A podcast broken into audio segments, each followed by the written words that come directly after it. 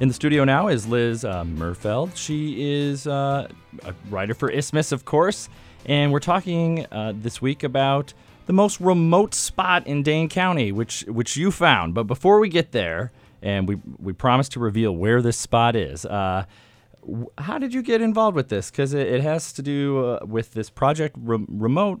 How did you come upon this? Sure. Well, thanks for having me. Um, I've been writing about science and technology um, and nature for the Isthmus for a couple of years now. Uh, my editor, Joe Tarr, knows I'm very interested in nature.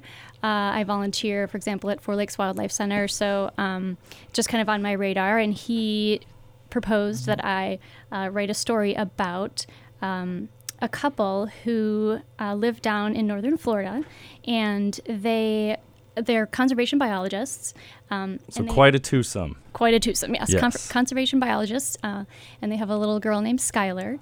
So the two of them have a project called Project Remote.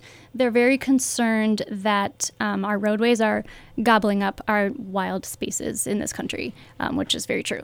Um, yeah, so you put in there five miles uh, from a road is is the vast majority of the continental U.S. That's crazy. Exactly. So that's what they found through Project Remote, and what they do is they calculate the remotest spot uh, of any state, and they do that.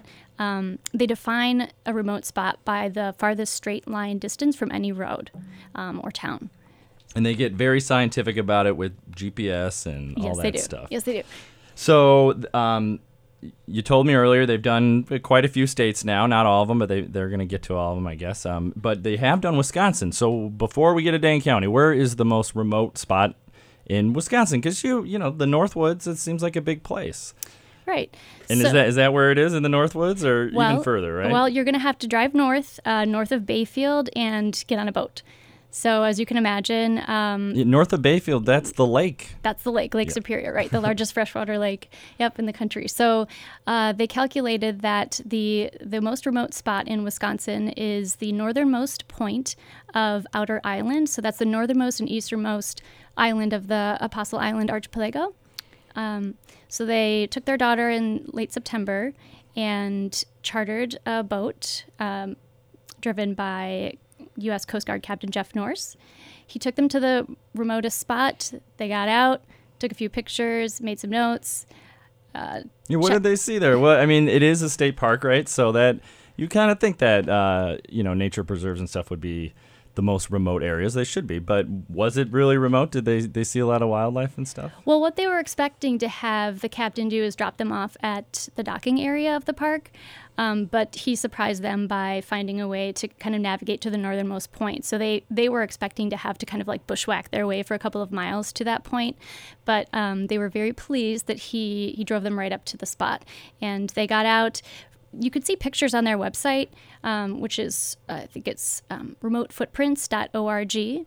So they're they're currently working on their Wisconsin page. They do have a write up, but I did talk to them via email as well, just to let them know that the story would be coming out. And um, Ryan told me that he's working on like adding some captions to the photos. But if you Google uh, Project Remote Wisconsin, you'll find pictures of it, and it's beautiful. It's pristine blue skies, black rock. Um, it's just gorgeous. Well, very cool. And uh, this kind of there, this project that this uh, the means these this pair of um, conservation biologists from Florida and their project kind of got inspired you to find what the most remote spot in Dane County was. Now that is easier said than done, right? How do you you, you, you turn to the pros for this, right? I did. At first, I was like, I got this. I kind of checked out on their website what they you know the tools that they used and i so i i, I googled um, geographical information systems and came across this um, suite of maps on arcgis.com uh, and started to dive in and look for the euclidean distance tool and just tried to like figure out how i could do this and it, i didn't have a whole lot of luck. It's a little above my pay grade at the isthmus so i reached out for help and the state cartographer's office was uh, was kind enough to do that for you. Yeah, I mean, got to go back to geometry and trigonometry or something like that. And then with the mapping, that's really interesting with the with these um, geographic information systems maps that are now everywhere. Um, okay, so you get you contacted them. Where is this spot now? So you got the exact uh, like the positioning for this spot? And, I got and the where is it? How? Uh, give us a little I got, rundown. I got the latitude and latitude and longitude. I got the coordinates.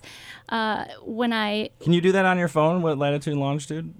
That's yeah, actually that's how Cody C from the state cartographer's office, he actually sent me a link to the coordinates and that's what I was able to click on and it brought up Google Maps.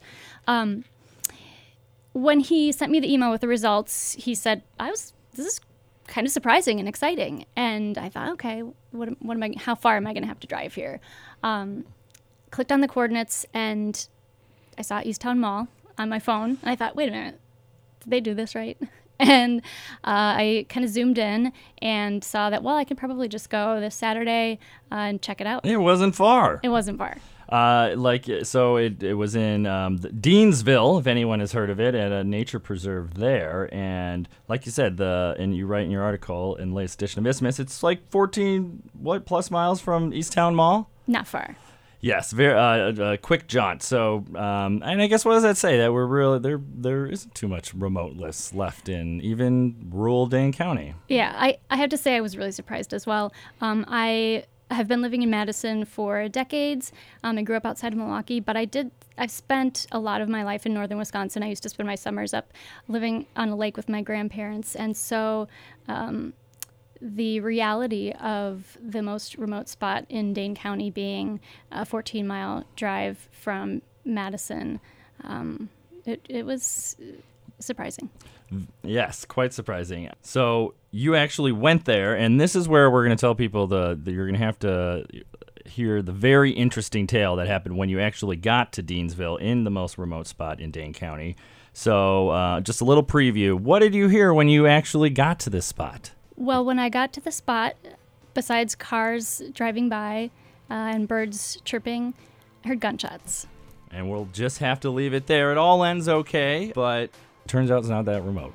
A lot more in the article. Getting away from it all, Dane County's remotest place sometimes sometimes gets a little crowded. It's by Liz Merfeld. We've been talking to her, and thank you so much for coming in the studio. Thank you for having me.